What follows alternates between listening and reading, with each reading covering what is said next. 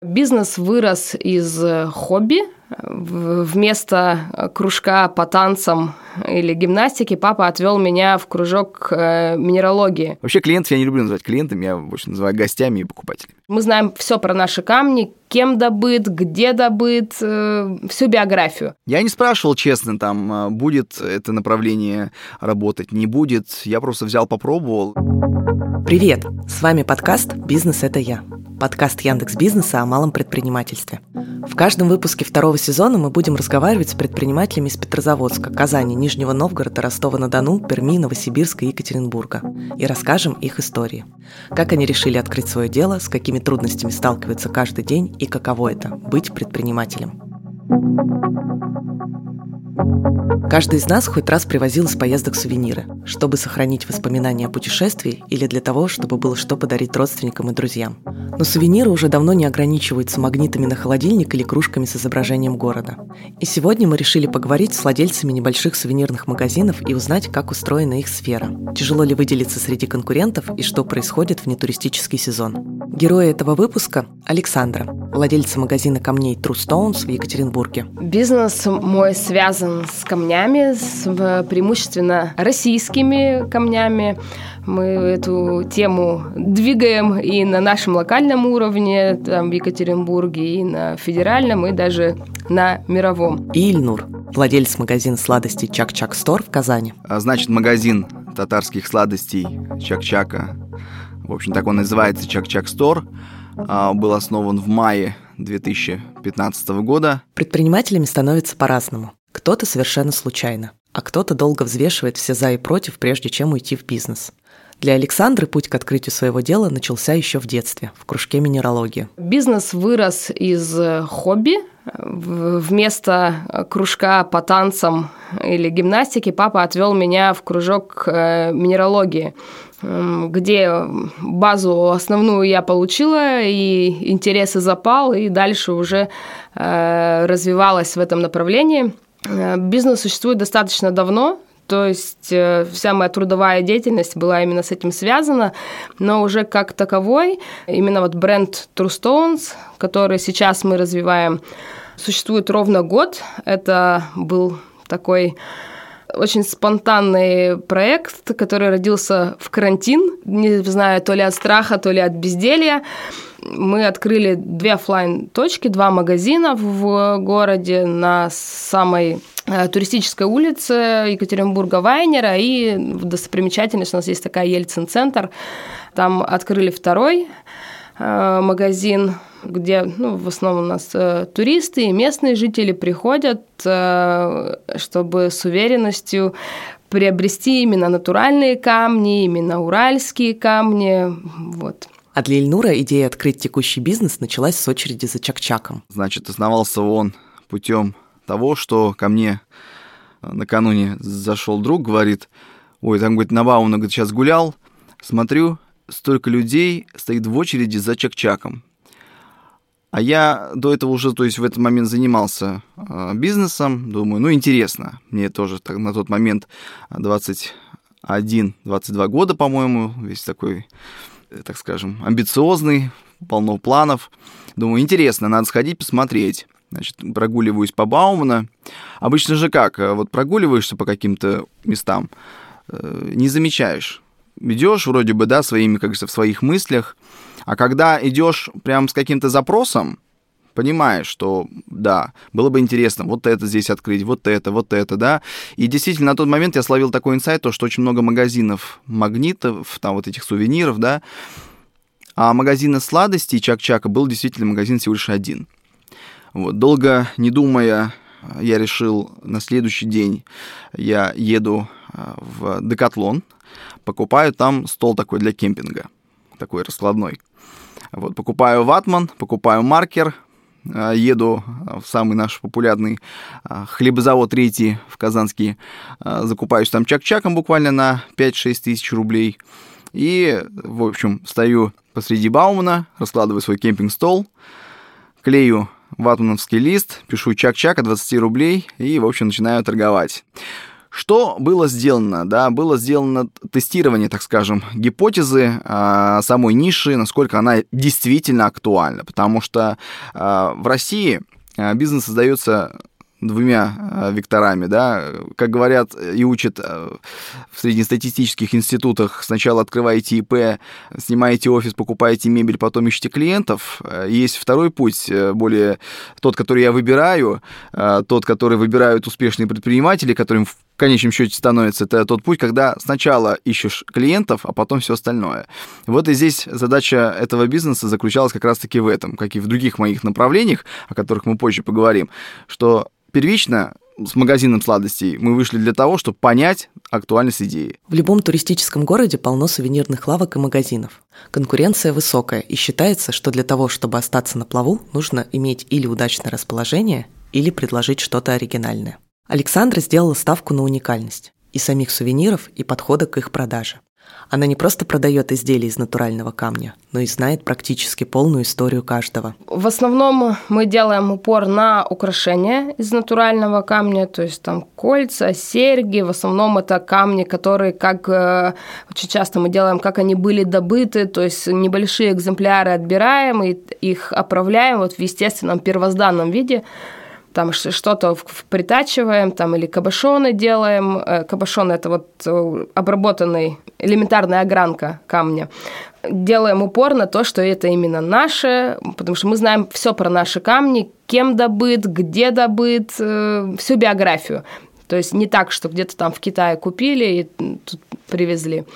Далее коллекционные минералы. Это уже такая менее популярная тема, потому что это э, на уровне страны, там, как футбол не поддерживается, соответственно, коллекционеры – это такой вымирающий вид, но, слава богу, дети, подрастающее поколение, вот они к этому имеют огромный интерес. Э, что не скажешь там о возрасте там, родителей.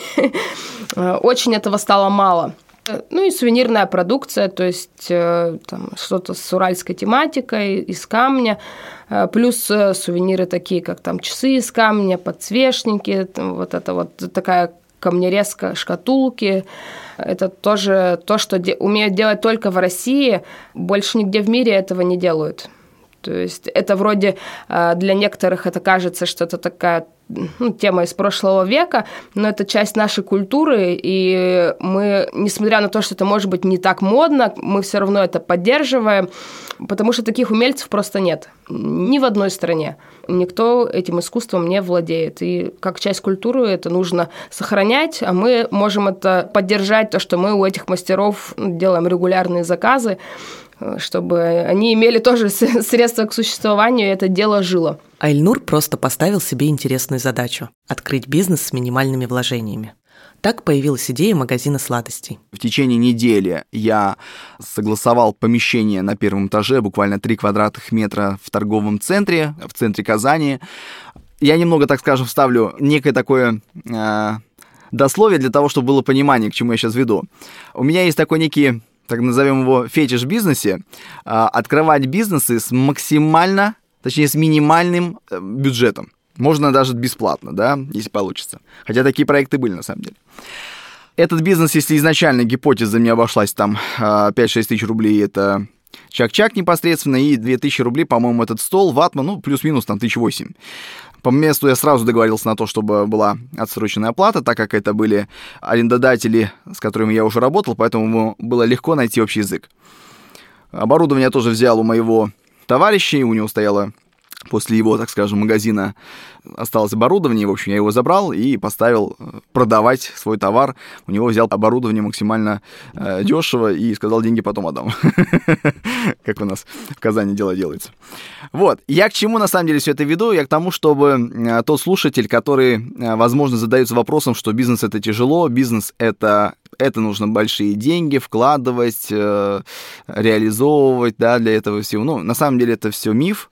Могу сказать, что этот бизнес, даже уже называя его бизнесом, а не гипотезой, да, с тем оборудованием, которое я взял у своего друга, с арендой, которым я договорился, мне максимум обошелся на тот момент, может быть, там 10-12 тысяч рублей на старт, для того, чтобы я еще купил какое-то количество чак-чака, с кем-то договорился на реализацию. 12 тысяч рублей, Вот э, сумма идеи реализации, которая на данный момент работает порядка уже 6 лет.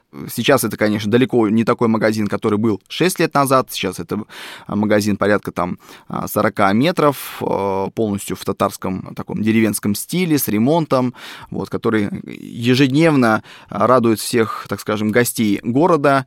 Один из главных вопросов, которым перед открытием бизнеса задается предприниматель, будет ли он приносить стабильную прибыль. Особенно остро вопрос стоит, когда твое дело – это единственный источник дохода. Александра решила усложнить себе задачу, открыв свой первый магазин прямо в разгар пандемии. Ну, прошел год, но видите, он был такой, качели такие, то есть, ну, были месяцы, когда ну, в общем-то, был минус. Несмотря на то, что мы сами, то есть я еще не считаю, что расходы там на какие-то зарплаты, что там как минимум двух человек заменяли мы сами. Мы сами никакую оплату не получали, соответственно. Вот, экономили там какую-то сумму. Были моменты, когда мы были в минусе. За, это было несколько месяцев, не один даже месяц. А потом вроде, ну вот, только, только какие-то, что-то вышли на какой-то ноль, и потом опять. Ну, сейчас, конечно, уже чувствуем сейчас себя увереннее. Ну, ни разу, мысли там закрыться и зачем это все, э, ни разу не было. Э, я помню, что когда год назад я шла там на смену, я себя успокаивала такое, что, Саш, представь, через год, июль следующего года, дай этому год, потерпи. Вот, и сейчас эта мысль меня до сих пор греет, э, что ну, не надо было нервничать, тратить нервы, на просто Просто подожди. Ильнур делал все, чтобы его бизнес окупился с первых дней. Например, вместе с мамой работал промоутером для привлечения новых клиентов. Про чак-чак, значит, с первого дня мы начали получать, э, ну, зарабатывать прибыль. То есть, что такое прибыль? Я, чтобы тоже было понимание, потому что прибыль у всех разная. Э, это доход минус расход и чисто вот это, так скажем, маржа, которая остается.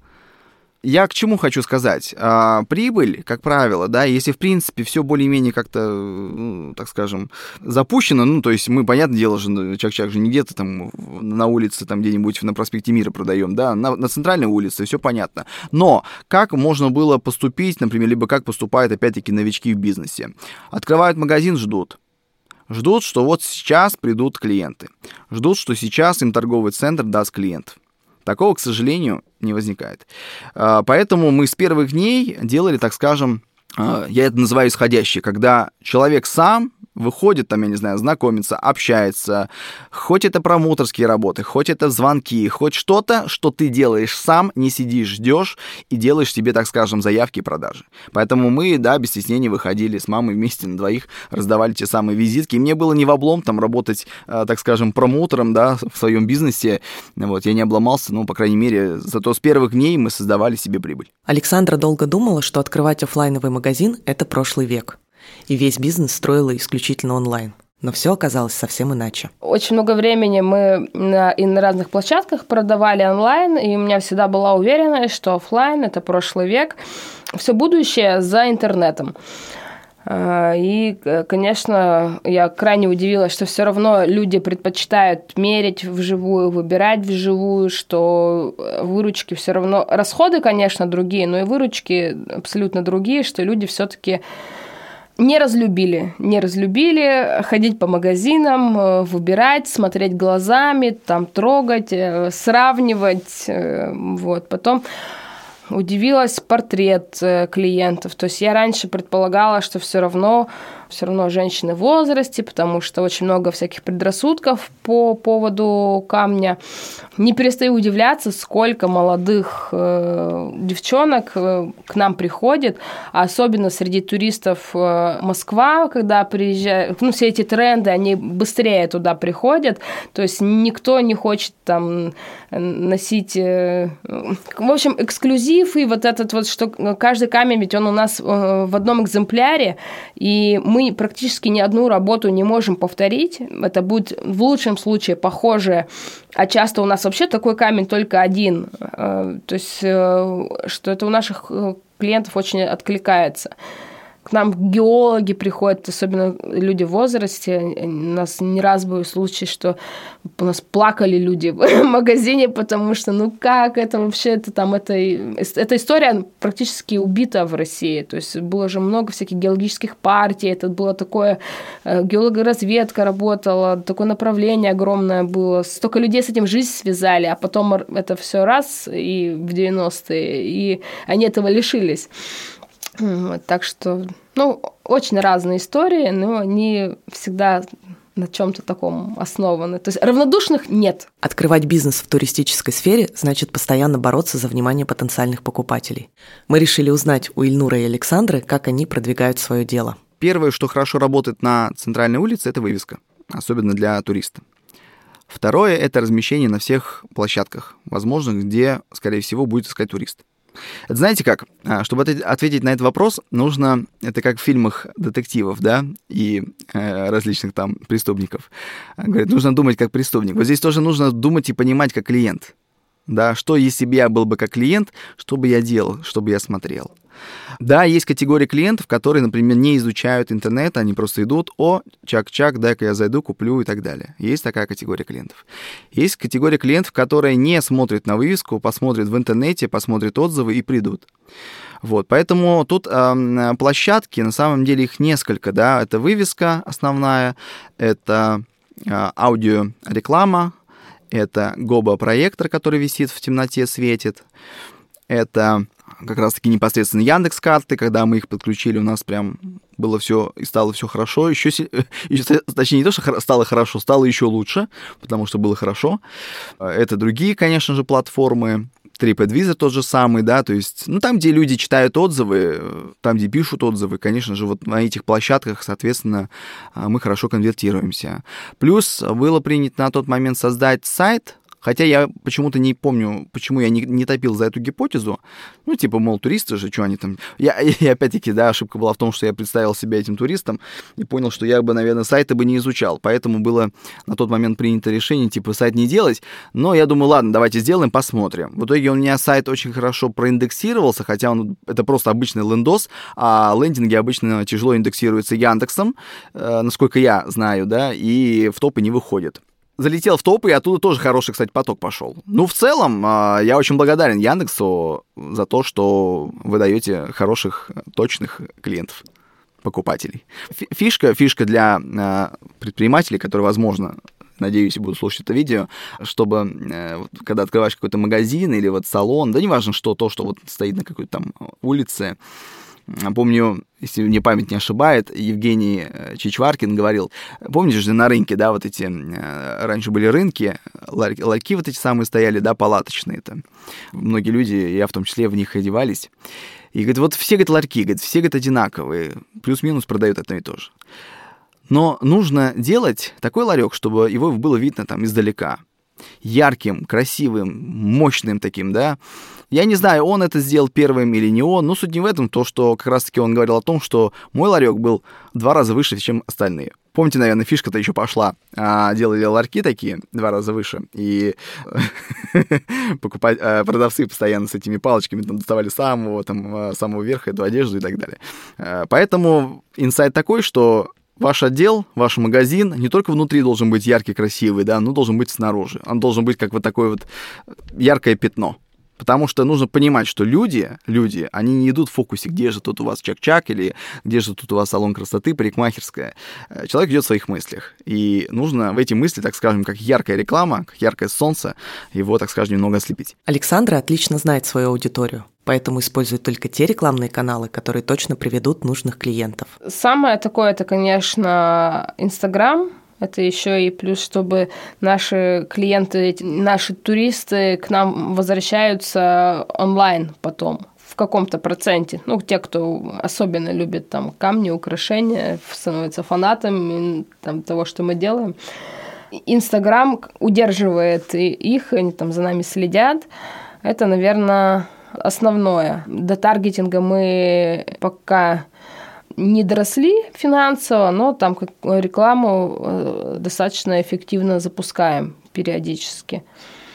Плюс э, В картах э, мы, вот наш местный, рекламки, мне кажется, это какой-то прошлый век для нашего товара. То есть это для чего, как я не знаю, даже шары. Я вот помню, мы когда открывались, мне кто-то все говорит, а шары-то должны быть на входе как, ну, я говорю, нам не нужны все эти люди, которые идут мимо, они нам не нужны. Это не наши клиенты, все эти бабушки, тетушки, которые, ну, просто, ну, зайдут на шары, не знаю зачем. Вот, то есть мы тут очень избирательны. У нас нету, конечно, что такого, что блогер померил как на себя там кофточку и классную, и прилетело 100 заказов на эту кофточку. У нас, конечно, такого нет всем, конечно, всем нужно было именно то, что померил блогер. Мы поэтому очень долго решались на вот это вот все, чтобы у нас было какой-то запас хотя бы похожих э, украшений, потому что это, конечно, ну, удивительно, что другое не надо, только такое. Но на узнаваемость, в принципе, сработала неплохо. Но не так много блогеров я вижу, которых хочется позвать, потому что большинство, я смотрю, что рекламируют, мне это напоминает такую же историю, как про шары. То есть, ну, придут они к нам все, и что мы с ними будем делать? Как бы просто не выглядел бизнес со стороны, в каждой сфере есть свои сложности и подводные камни. И все предприниматели по-разному решают возникающие проблемы. Например, Ильнур считает, что со всеми сложностями можно справиться, если не затягивать с поиском решения. Мне очень сложно ответить на такие вопросы, что мешает. А, мне просто видите, что, что мешает, и сразу их решаете вопросы. Я не могу сказать, там, жаловаться на налоги. Ну, мы сами выбрали жить в, в России, да, и заниматься бизнесом, как бы, как тут жаловаться можно? Ну, жалуйтесь на налоги в России, ну, тогда переезжайте в другой город как бы, да, поэтому здесь, э, опять-таки, жаловаться на что-то, там, сидеть, э, не знаю, жертвить, ну, как бы не моя позиция, поэтому мне очень сложно вам ответить на этот вопрос, выдумывать я не хочу, поэтому не могу сказать. Любые какие-то моменты, которые случаются, я их сразу же решаю, э, с поставщиками, да, вопросы, да, конечно, бывают, например, там, допустим, по оплате какие-то есть моменты, ну, звонят, позвонили, мы решили вопросы, то есть всегда можно вопрос любой разрешить. Поэтому, что касается поставщиков, тоже все поставщики хорошие, а, со всеми очень тесно общаемся. Да, конечно же, все на контакт идут. Поэтому могу только, могу только все, все хорошее рассказать. Александр занимается продажей полудрагоценных камней. И здесь постоянно нужно следить за изменениями законодательства и нюансами международных закупок. Законодательство до сих пор осталось как при царе Горохе. Э, по поводу камней, оно, если во всем мире оно его как-то упрощает, у нас наоборот все ужесточается. Меня вообще удивило и возмутило, что я приехала на ярмарку в Мюнхен, и там ребята из Чехии продавали наше русское самородную платину, самородную там золото. Э, вот пожалуйста, там сколько-то там сотен евро, купи и обладай. А по нашему законодательству я это в своем магазине продавать не могу находясь в России, то есть мне нужно там 100-500 иметь лицензий, и еще там очень спорные моменты теперь по поводу, могу ли я этим обладать законно, как там, как покупатель, тоже есть там разные тонкости. А тут, тут пожалуйста, люди свободно этим торгуют, а в России у любого человека, который с этой темой связан, у него глаз задергается, если его спросить о натуральном изумруде или там о самородном там золоте или еще о, о чем чем-нибудь, потому что это все, все нельзя. Ну и, соответственно, ну, мы этим тоже не занимаемся. Туризм – бизнес сезонный. И чтобы дожить до следующего потока путешественников, предпринимателям нужно как-то привлекать клиентов в периоды затишья. Мы решили узнать у наших героев, что они делают вне сезон. Там меньший спрос, но вот этим летом это ощутимо, но компенсирует уже офлайн направление. А ощутимо, потому что в этом году все поехали в отпуск. То есть все кризисные года, когда э, вот мы начинали 2007-2008, в 2014, э, когда вырос доллар, и, получается, карантинный год были наоборот, потому что людям нужно себя как-то радовать. Э, короче, в эти года, наоборот, был повышенный такой спрос. А сезонность уже вот, ну, прям вот в этом году выражена, потому что в этом году все, кто мог, поехали в отпуск, и не до камней. Вот. В, в офлайн, наверное, сезонность, в, в, она более выражена, потому что лето, конечно, больше народу приезжает. потому что все равно на туристов мы тут завязаны. К праздникам мы даже меньше привязаны, там, типа 8 марта. Новый год это, конечно, есть, но ты конкурируешь там еще там со всеми парфюмерными. То есть не, такую большую долю рынка ты берешь на себя на самом деле. В офлайн направлении точно есть сезонность. То есть лето такой прям самый пиковый сезон.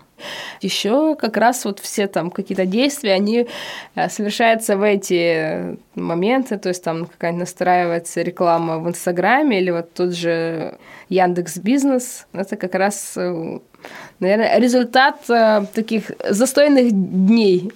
Потому что, еще раз скажу, что нету какого-то рекламного отдела или там маркетингового а, прям отдела. То есть у нас есть там человек один, который этим занимается, и ну, невозможно вообще все, все, все эти задачи в, в системе вести. Поэтому, конечно, такой вот поиск мы, наверное, начинаем, когда ну, что-то идет не так. Ильнур к сезонности относится спокойно. По его словам, бизнесу удалось закрепиться, и причин как-то активно продвигаться вне сезон он не видит. Сезонность есть. Эм, основной сезон начинается у нас с мая по середину сентября.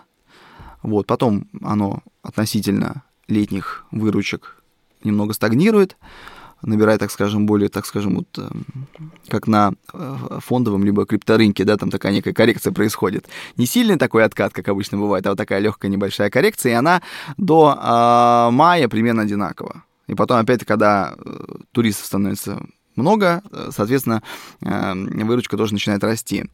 Но здесь тоже мы закрепились уже на какой-то определенной, как говорится, да, точке, которой, в принципе, так скажем, хватает, и а, предпринимать какие-то там супердействия, ну, этим, честно говоря, не занимаемся. В прошлом году объем внутреннего туризма упал больше, чем в два раза. И пострадали не только турагентства, перевозчики и гостиницы.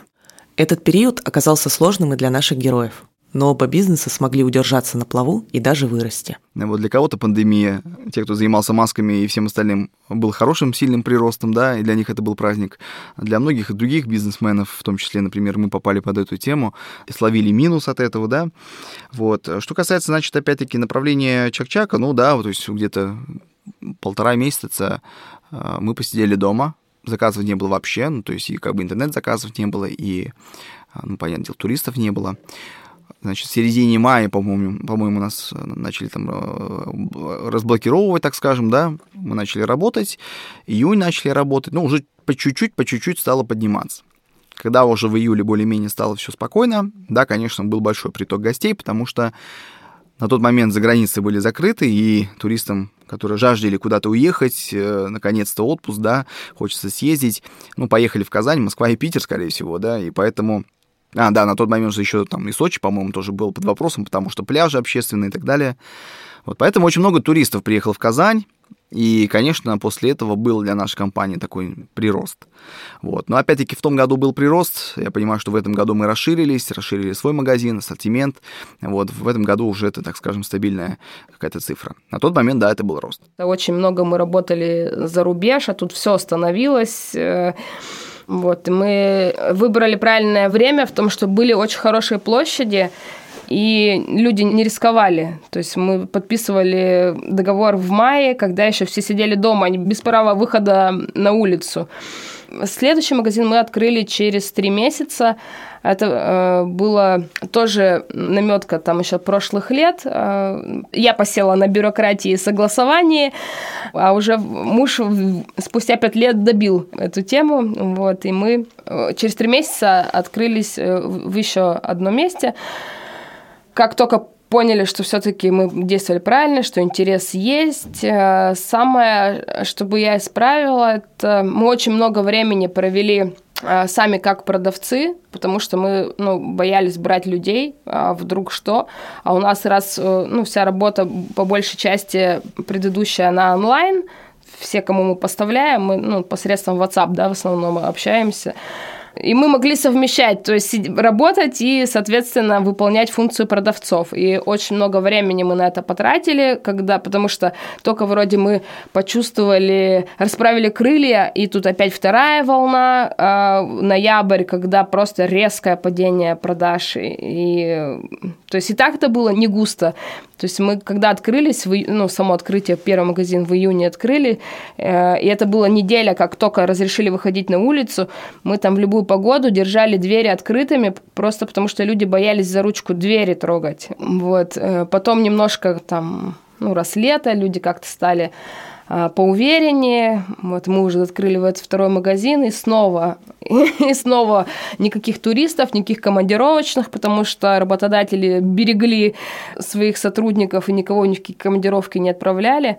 Вот. И опять мы проводили время в магазине, ну, очень много времени, конечно, на это ушло, то, что можно было потратить нам как ну, руководителям и собственникам бизнеса все-таки на развитие ну, эти затраты бы на продавцов, они бы однозначно бы окупились. Так сказать, слабоумие и отвага мы называем тот, тот, тот период. Практически каждый предприниматель постоянно балансирует между работой 24 на 7 и попытками научиться делегировать, чтобы освободить хотя бы немного времени. С такими же сложностями сталкивается и Александра. Компания очень э, серьезная, вот поэтому все, что касается всякой бюрократии, мой партнер муж, все, что касается творчества, э, ну, все, что связано с камнями, с продукцией, которую там мы выбираем, убираем, там, делаем заново, вот эти все производственные процессы, вся производство, реализация, это все э, на мне. Из такого, что я занимаюсь э, отбором сырья, стараюсь как-то по дням э, вот это, то есть там какой-то день я формирую какую-то заявку на закуп, на производство, что нам нужно, когда нужно. С клиентами я очень уже по минимуму, то есть это основное, конечно, время, которое раньше занимало. Во-первых, я выработала правило, что если реагировать на ситуацию вообще там в целом часа через 2-3, скорее всего, она разрешится сама собой. То есть, если я вижу, что все, то я могу день-два ну, практически выполнять там не 150%, там, а 20-30% задач. Так все равно занятость нон-стоп. Потому что, как я сказала, то есть вроде ты что-то только на какую-то систему настроил, все равно невозможно. Вот думаешь, что вот, вот сейчас я буду получать эту прибыль и буду, не знаю, заниматься детьми только.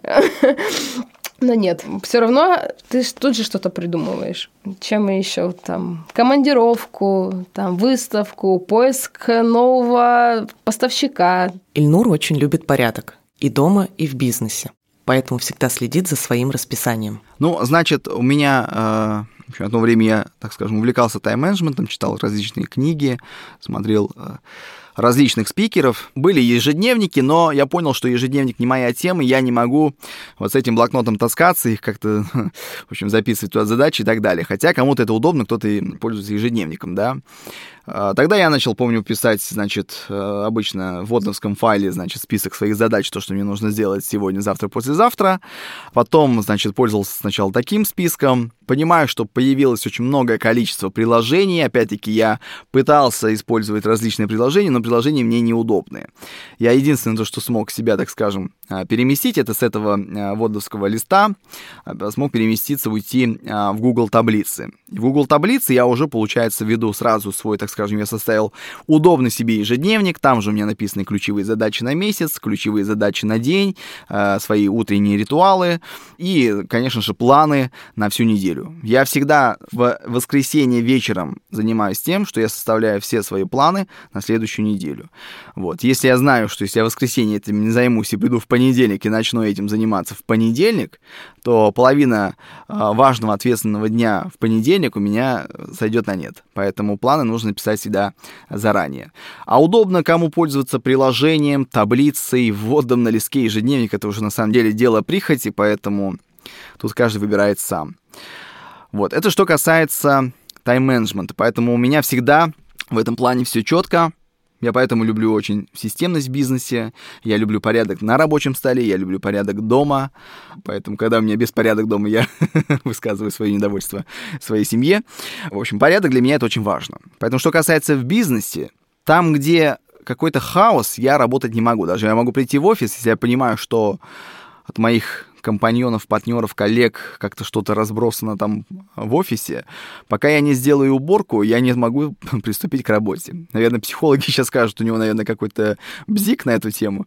Вот. Но для меня это как бы такой значимый фактор. По крайней мере, я могу тогда собраться и, соответственно, работать, э, подключившись к каждому процессу. Что касается того, что мне не нравится заниматься в бизнесе, ну, я на самом деле человек довольно неусидчивый. То, что мне нравится в бизнесе делать, это запускать проекты. Запускать, креативить, быть таким неким запускатором. Мне даже больше всего вот, э, интересны всем вот мои бизнесы. Они почему очень все хорошо запускались? Да потому что мне нравится запускать. Я знаю, как запускать бесплатно, дешево, э, так, чтобы запоминались и названия компании, и облики, и упаковки, все вот это, да. Но потом уже заниматься операционным ведением деятельности мне не особо интересно. Мне нравится масштабировать, например, да, думать, то есть более масштабно, смотреть, то есть где-то привлекать инвестиции, искать новых партнеров, выходить на какие-то новые города. Вот мы сейчас, например, развиваем кофейни самообслуживания, кофе-стор называется.